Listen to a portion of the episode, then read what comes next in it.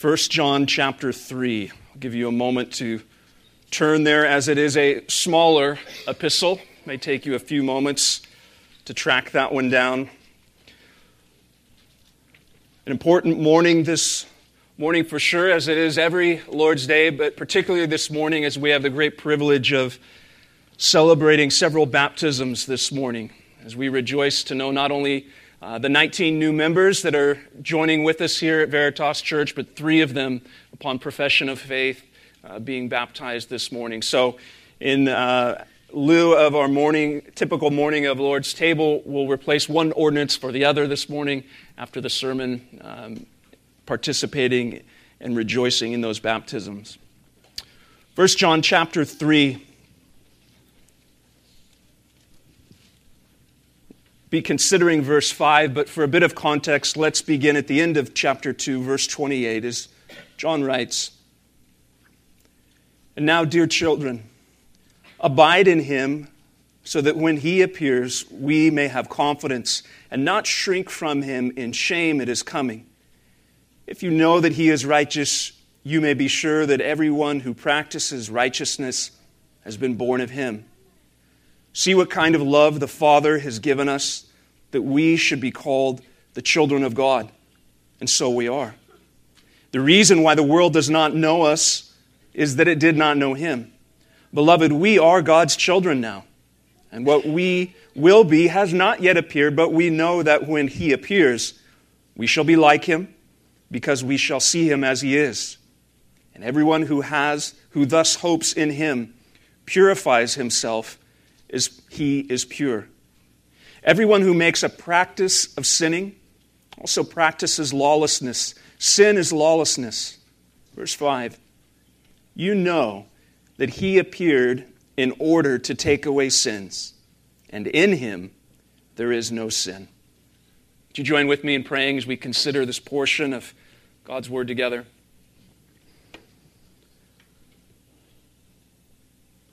Our Father, we could not express it any better than we have just prayerfully sung and requested of our great need for you to speak to us. Because it is our great confidence and assurance that as we hear your word read, it is the very word of God. And it is as it is rightly preached and expounded, we know your will and we hear of your ways. And so we ask that you would be faithful this morning to us to speak. And we are those who want to receive. You are the one who breaks into our world, and we are the ones who seek to humble ourselves that we might receive with meekness the implanted word that's able to save our souls. Father, we ask that you would give us great clarity this morning and discerning and thinking and meditating upon these things, that in having this great clarity we might consider and know and be more assured of the greatness of your Son, the one whom you have sent, both in his mission and his person. Father, help us to lay hold of these things that are so simple but yet wonderfully profound. The things that are so elementary that our children can memorize and lay hold of them and, and repeat them back and trust in them. And yet, Lord, that we will spend all eternity marveling in and rejoicing in in what you do. So help us, we pray, by your Spirit for the sake of Christ and your glory. Amen. Well, as we all turn our calendars towards the month of December, as I'm sure most of you have done, we're all also aware that there is one event, one day, one celebration that will slowly but surely overtake every single one of us. Some of us will decorate our houses, some will bake special treats, others will buy gifts or plan special dinners, all because of what is in front of us in this month as we celebrate Christmas. And certainly, celebrating Advent, celebrating Christmas Day, it is not commanded in Scripture or required of any Christian to observe, but it can be a helpful practice, a helpful season as we would seek to intentionally consider primarily the coming of Christ. Because at the center of the Christian message is this one declaration Christ has come, and he's coming again. and as good and as potentially helpful as having a season in our calendars to remember and to celebrate the coming of Christ, it does also leave the door open for a very real, pressing problem. It's a problem of clutter. Not necessarily your garage or your living room at this point, because you know as well as I do how, just in our lives, the weeks of December, the weeks leading up to Christmas Day, are often so filled with events and traditions and sights and sounds and marketing and all of these advertisements in which we run the risk of missing the point. And I would argue that the real problem is not some sort of culture war that seeks to remove Christ from Christmas, but the willingness of so many Christians to fill their lives with so many other things that Christmas becomes a hindrance rather than a help in considering Christ. Essentially, the surrounding static drowns out the substance. We all know this too well, don't we? And so, my goal over the next four weeks, as we do approach Christmas Day, where we will be gathering on the Lord's Day to celebrate this very thing, is that we would take the next four weeks to help us intentionally pause, to help us consider, to cause our souls to be encouraged in celebrating Christ's first coming and the hopeful expectation of his second coming. And so, what my aim is, and what our plan is, and what we're going to do over these four weeks is to answer one single primary question. The question is why has Christ come? And we're going to answer it four ways simply by the Apostle John and how he lays this out. And we'll consider it by answering it four times. This morning, as you probably saw in your bulletin, the answer being Christ has come to take away sins. Verse 5. Next week, we will consider that Christ has come to destroy the works of the devil. 1 John 3 8. And then the third week, Christ has come so that we might live. 1 John 4 9 and 10. And Christmas Day, we'll consider Christ has come to save. 1 John 4 4. All of this, it really flows forth from John's great purpose in writing, which, if you've read through, you're probably familiar with. But glance back over the page across to 1 John 1. All of these reasons why Christ has come that we will be considering, it flows from John's great purpose in writing, as he says there in verse 3 That which we have seen and heard, we proclaim also to you, so that you too may have fellowship with us. And indeed, our fellowship is with the Father and with his Son, Jesus Christ. And we are writing these things so that our joy may be complete. John says that he is writing these things so that our joy may be filled to the highest possible extent, and that that joy is fueled by and the fullness overflows by being enriched by considering that we have fellowship with God and His Son, our Lord Jesus. Fullness of joy and fellowship with God. That is my prayer for us over the next few weeks. And that is really our aim as we consider each of these four questions. And so we'll consider these four passages to refresh our souls, seeking to maximize our joy in God as we consider the fellowship that we share not only with God, but with one another as His people. So let's consider this morning just this straightforward verse, chapter 3, verse 5 remembering that Christ has come to take away sins. And let's do so by just considering two aspects of this Christ's mission to take away sins, and his purpose, or excuse me, his person being the sinless one. Consider how this verse helps us see primarily the mission of Christ being that of the removal of sin. Before we get too far into this, though, we need to note that John sets all of this off in verse 5 by saying, You know. You know. If you read through this epistle, you'll count around 42 times that John repeats that phrase you know, and you know, and you know. What that says about Christ and what he is going to say about what Christ has come to do would remind us that it is not new information. He's telling them something that is actually common knowledge. And this becomes even more clear when you zoom out a bit further and see that this statement it's made within a larger argument that John is making.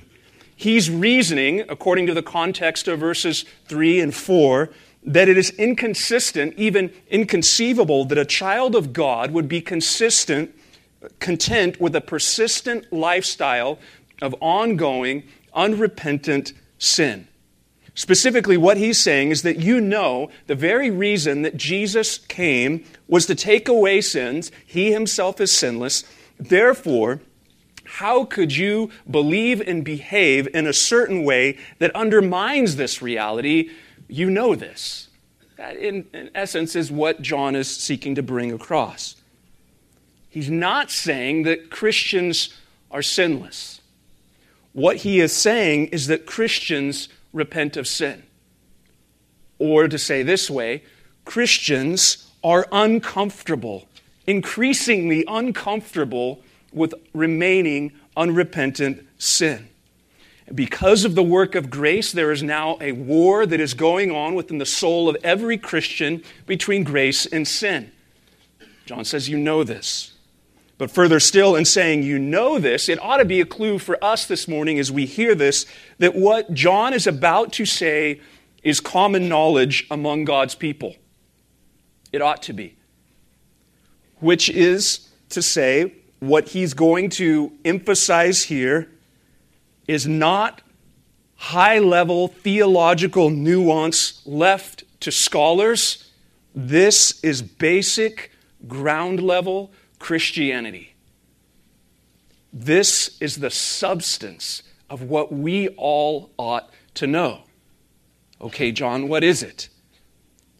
We know, first of all, that he appeared. We know that he appeared. Now, this word appeared is also a favorite of John's. He uses it several times within this letter. Just look back at verse 2 of chapter uh, 1. This life was made manifest, same word, and we've seen it and testify and proclaim to you the eternal life which was with the Father and was made manifest to us. Chapter 2, verse 28. And now, little children, abide in him so that when he appears, we may have confidence and not shrink from him in shame at his coming. Chapter 3, verse 2, we just read, Beloved, we are God's children now, and what we will be has not yet appeared, but we, but we know that when he appears, we shall be like him because we shall see him as he is. And then skip down to verse 8 of chapter 3. Whoever makes a practice of sinning is of the devil, for the devil has been sinning from the beginning. The reason the Son of God appeared, which we'll consider next week, was to destroy the works of the devil. To speak of his appearing, it reminds us of something.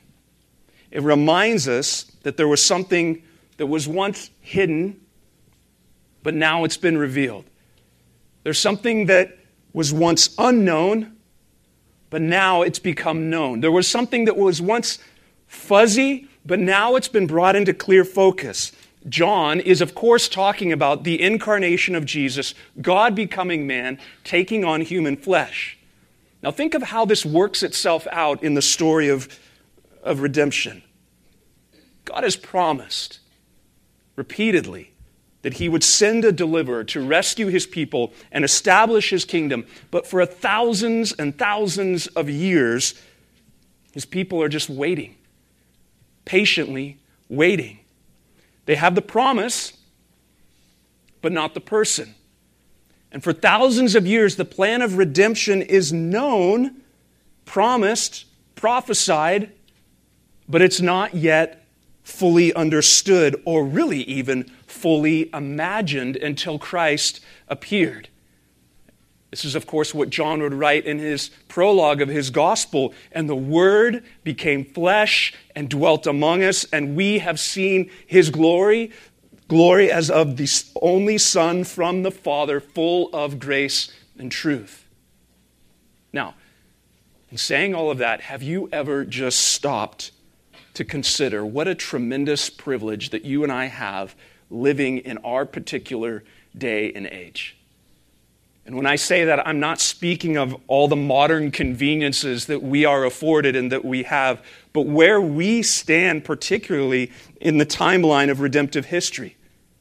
Have you ever just stopped to meditate upon and then praise God for the fact that you live your life illuminated by the brilliance of Christ's appearing?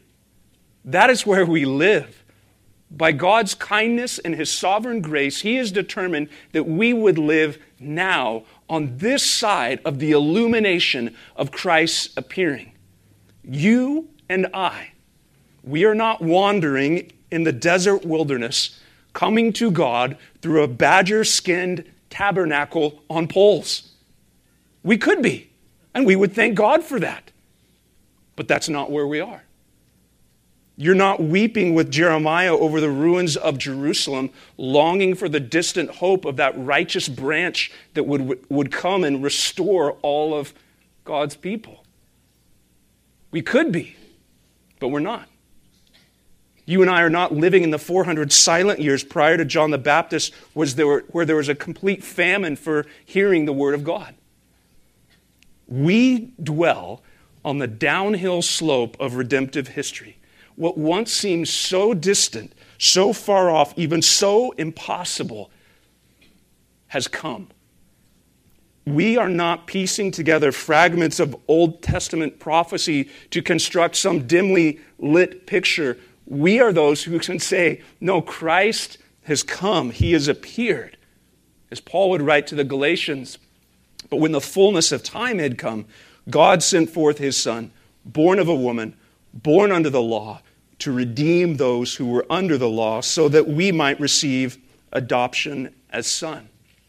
He has appeared. But why has he appeared? Why has this great revelation brought forth? Why has Christ come? John, we know he's appeared. Why has he appeared? Well, he tells us he has appeared in order to take away sins. In saying this, we ought to first pause and ask the question what is sin?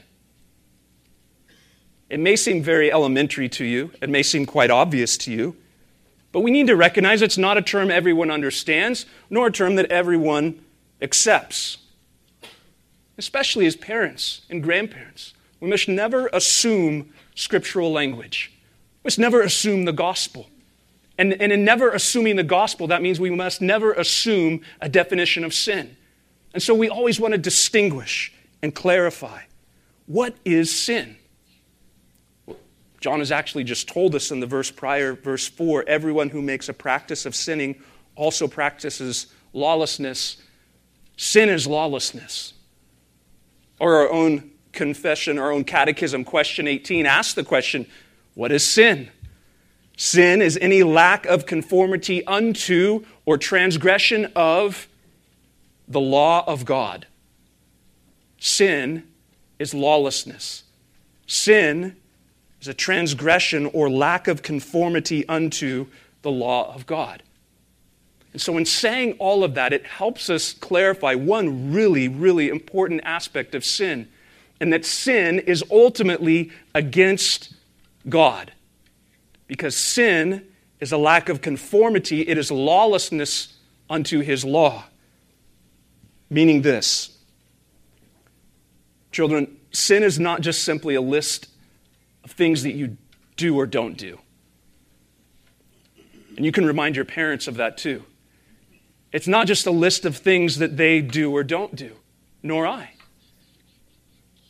Sin is rebellion. Sin is ultimately rebellion against God's own law. And God's law is a reflection of God Himself. It's an expression of His will. It's the revelation of His good design. And therefore, in saying that, we must never detach God from His law.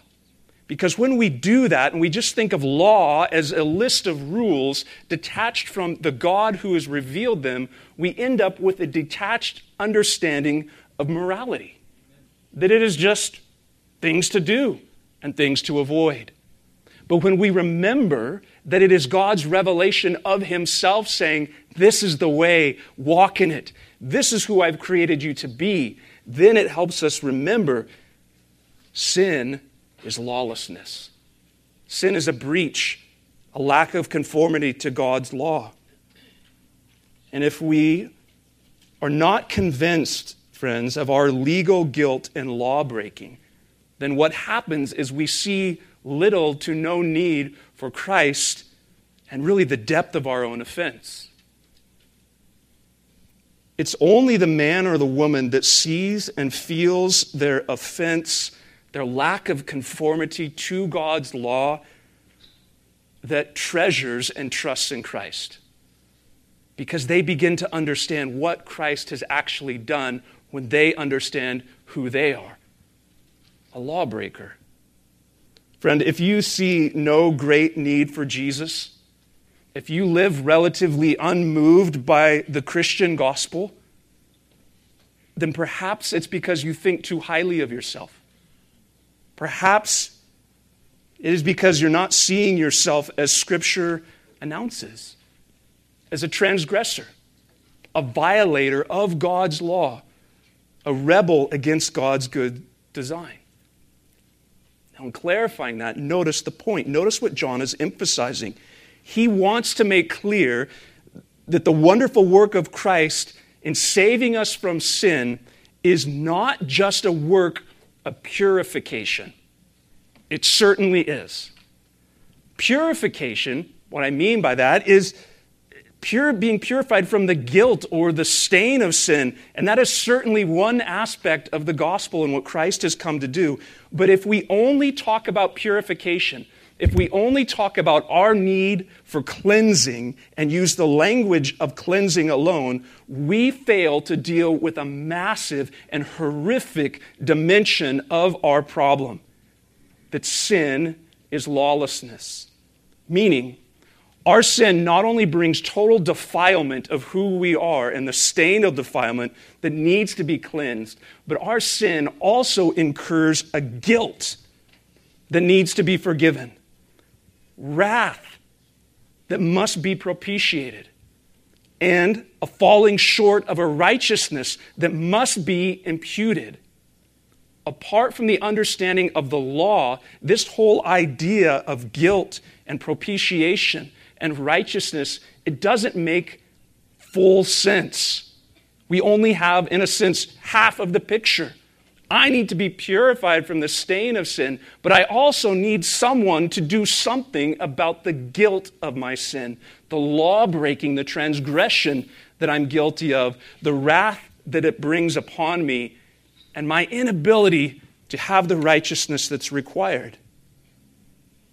And, friends, the only way we understand the reality of guilt and wrath and unrighteousness is when we keep the reality of God's law and my sin as being a breach of God's law right before us. So I'm asking, do you have these categories clear in your mind? Parents, even as you're thinking about rehearsing the gospel with your children, or as you sh- seek to share the gospel with a coworker, do you have these categories in your mind? There is a defilement of sin, most certainly that I feel guilt. There's a sense of shame that I most certainly feel. I put it in terms of unworthiness. I begin to talk about corruption. I begin to see a sense of failure. That is most certainly there. There's the defilement of sin, but there's also the guilt of sin that is laid alongside it. And that is expressed in the language where I begin to talk about how I know that I'm I'm liable. And I take up the language of Scripture and I begin to understand that I'm damnable, that I've offended God. There is the defilement of sin and the guilt of sin. And here's why this is so important. Because we live in a culture that tends to be me centered feeling oriented, and express experience driven, we then tend to dwell primarily on the defilement of sin because that's kind of cuts with the grain. That's kind of the culture that we live in. A me centeredness, feeling oriented, and experience driven causes me to think about me. I don't feel so good. When I do that, I feel bad. That is most certainly a good thing. But also, the scriptures would say not only do you need purification from that thing that you feel ashamed of, you must do something about the guilt of your lawbreaking. And John wants us to know Christ has come to take away sins. He has come to take them away, to take them so far from us that we are no longer liable, that we are no longer guilty, because He has come to take away the reality of that transgression. How? The psalmist speaks of it in Psalm 103, verse 10 assuring us that He does not deal with us according to our sins, nor repay us according to our iniquities. For as high as the heavens are above the earth, so great is His steadfast love towards those who fear Him. As far as the east is from the west, so far does He remove our transgressions from us. Friends, this is good news. But don't stop there. Ask, how could this be? How is it that not only the defilement of my sin, but the guilt of my sin is promised to be cast away, to be removed? How is it that Christ actually takes sins away? Does he just simply erase them from his memory? That you stand before him and he just says, What sin? and winks at you? Is that very assuring? Is it that he just chooses to overlook them, that he turns the other way? Is that he came on strong in the Old Testament to scare us and then to be nice in the New Testament? Is that what happens? It is so important that we are clear on this. John's gospel, again, the prologue, the announcement of John the Baptist. The next day he saw Jesus coming toward him, and what did he say? Behold the Lamb, the Lamb of God who takes away the sin of the world. This is our clue that the removal of sin and what John is writing here has something to do with who Christ is and how he takes sin away and that he is a lamb. Or as John would write in this very epistle, 1 John 2, verse 2, he is the propitiation for our sins, and not for ours only, but also for the sins of the whole world. Propitiation is a wonderful word. Don't just learn how to spell it, learn what it means. It's a sacrifice that appeases wrath. Christ's death is the payment for sin offered to satisfy the good and righteous wrath of God against sin. This is why we love to sing. This, the power of the cross. Christ became sin for us, took the blame, bore the wrath. We stand forgiven at the cross.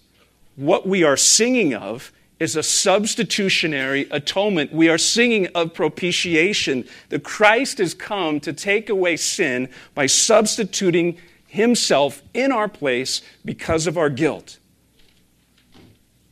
But before we move on, there's three words that we cannot overlook. This little phrase that John includes Christ appeared, yes, to take away sins, but he says Christ appeared in order to take away sins. Don't overlook this because this is a statement of purpose. His appearing directly related to the removal of sin. It was an intentional appearing. It was not an appearing when he showed up, looked around, and said, Is there anything I can do to help? Christ appeared in order to take away sins. How many modern day necessities or luxuries that we have were discovered as the unintended consequence of something else? Do you know the story of penicillin? Do you know the story of saran wrap? They were not intentional creations, but the unintentional discovery resulting from something else. Brothers and sisters, consider the wonderful comfort in knowing that the work of salvation was determined, it was intentional, that it was not the casual or surprising byproduct of some other reality. He appeared in order to take away sins. Christ appeared in order to deal with the sins of his people. He appeared with the resolved focus and purpose that his entire coming was driven towards this one great mission to take away sins. And so, a Christian then is somebody who can joyfully say, God is for me. In his predetermined, deliberate, calculated, and wonderfully gracious purposes, he has resolved to send his son and his son came in order to take away my sin. That is what every Christian ought to be able to sing, and then for good reason, at the top of their lungs, sing this reality. His mission, but we must also consider his person, which is there in the second half of verse 5. He appeared in order to take away sins, and in him there is no sin. What does this mean? To say that Jesus is without sin places him in a category in a caliber apart and distinct from every other human being who ever has lived or ever will live. And as the sons of Adam, we all inherit the guilt and corruption of sin at birth by nature. We are children of wrath. We are born in iniquity. But in Christ, we find something different. Not only in why he came, but in who he is. Consider what the author of Hebrews says about the reality of his coming and him becoming our, our priest. Hebrews 4:15 For we do not have a high priest who's unable to sympathize with our weaknesses but one who in every respect has been tempted as we are, yet without sin. Consider what those 31 words mean. In a life that extended over three decades, our Lord never entertained a thought, never spoke a word, never acted in any way that was defiled even by the impurity of motive. He always honored his Father in heaven. He always honored his earthly father and mother. He never lusted. He never coveted. He never slandered his neighbor. He never uttered a single word in sinful anger. He submitted to every commandment of the law of God perfectly, and yet he was tempted to break, break each of these commandments, and yet never did. But don't stop there. The wonder of his obedience is not only that he did not break the law, but that he also loved his heavenly Father with all of his heart, with all of his soul, with all of his mind, with all of his strength, that he always loved his neighbor perfectly, all with perfect fullness, and always with perfect consistency. This is why our confession reminds us in chapter 19 that when we talk about obedience to the law, that the sort of obedience that's required is that which is personal, entire, exact, and perpetual. That's what God requires of you. And it also says that's what Christ accomplished the sort of obedience that is personal, entire, exact, and perpetual. Christ is the true and better Adam who was put to the test and yet proved faultless. He himself is without sin. Do you see why this matters? The reason is very simple. Jesus lived a representative life. Jesus lived a sinless life. and therefore it was a life of representative sinlessness.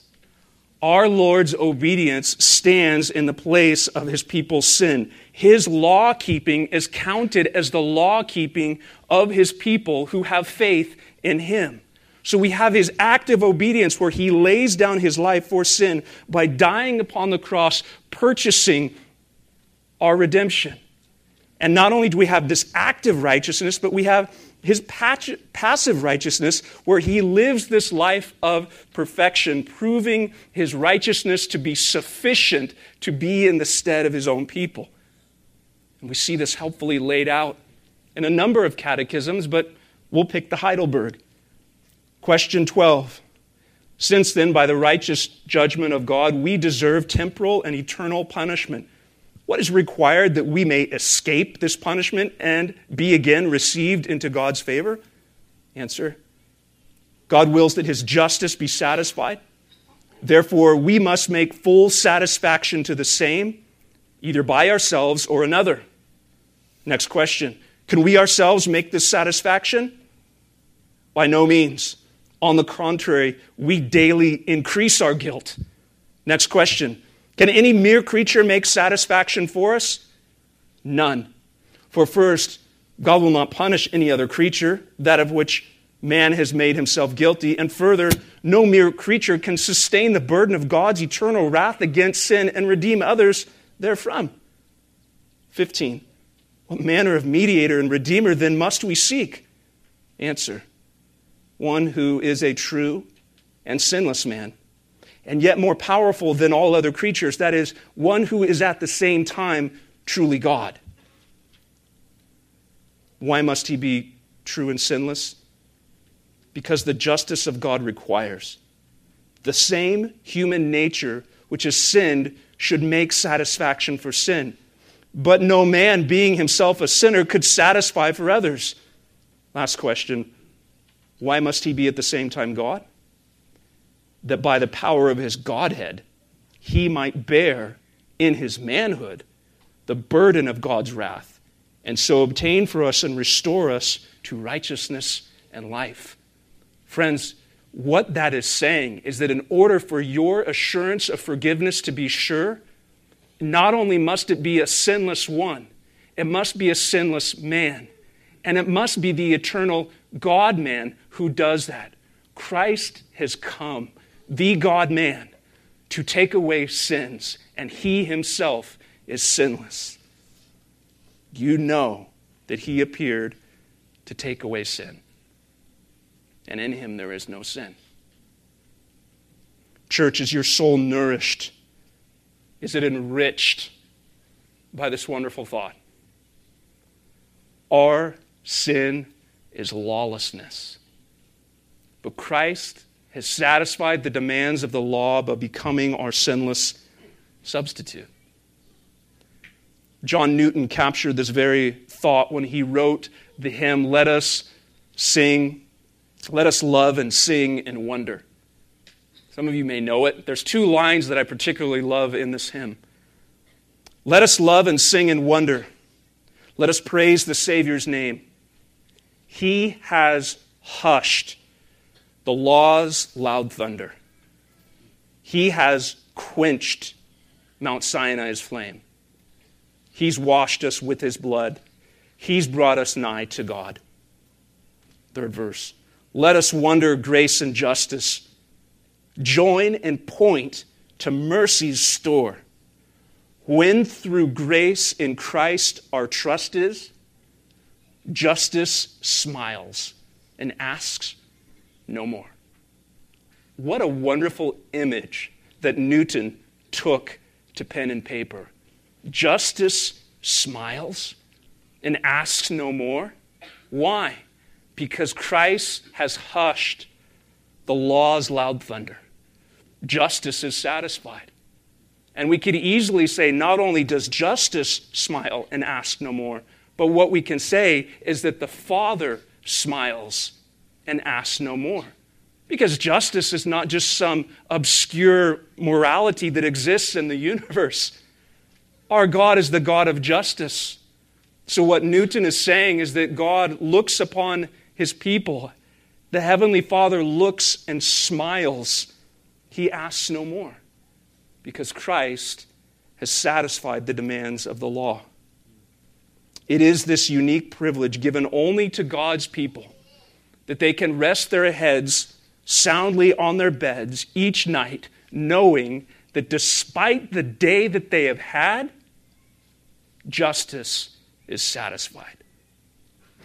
Do you believe that? That in Christ, on your worst day, the Father smiles and asks no more. That is revolutionary. And that is the gospel. This is the promise extended to each and every one of us this morning. Friend, if you can't say that, if you lay your head down on your pillow and you are constantly looking to the reality that you know you have broken God's law, not only are you aware of the guilt, but you are aware of the impurity that you yourself feel. The gospel announces this morning, and Christ preaches to you this morning through his own word, that it does not have to be that way. That he has come to reconcile sinners. That you too can have the absolute assurance of knowing that the loud thunder of God's own law is hushed because Christ himself has satisfied it. The way in which you know that and the way in which you experience that is by repenting of that very sin and law breaking and believing in what you've just heard that Christ has come to take away sins. Instead of wallowing in our hopeless situation, groaning under the weight and the curse of sin, Christ has come to carry away this tremendous guilt and pressing weight.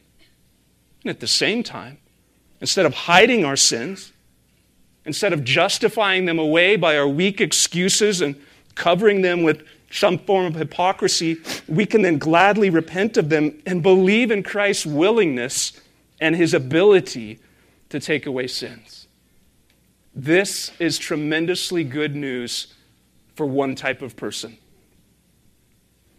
the type of person who is convinced that they are a sinner.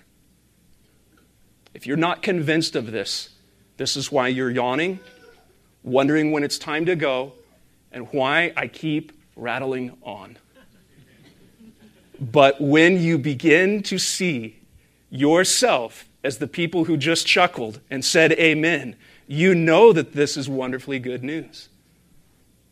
This is tremendously good news for sinners because our greatest need has been met by a Savior, and his name is Jesus. Christ has come to take away sins. Our God and Father, we rejoice this morning and we look to you this morning with full joy and humble hearts, hearing of this promise of grace, hearing of this promise of mercy and forgiveness. Lord, we are certain of two things. We are great sinners, but Christ is a great Savior.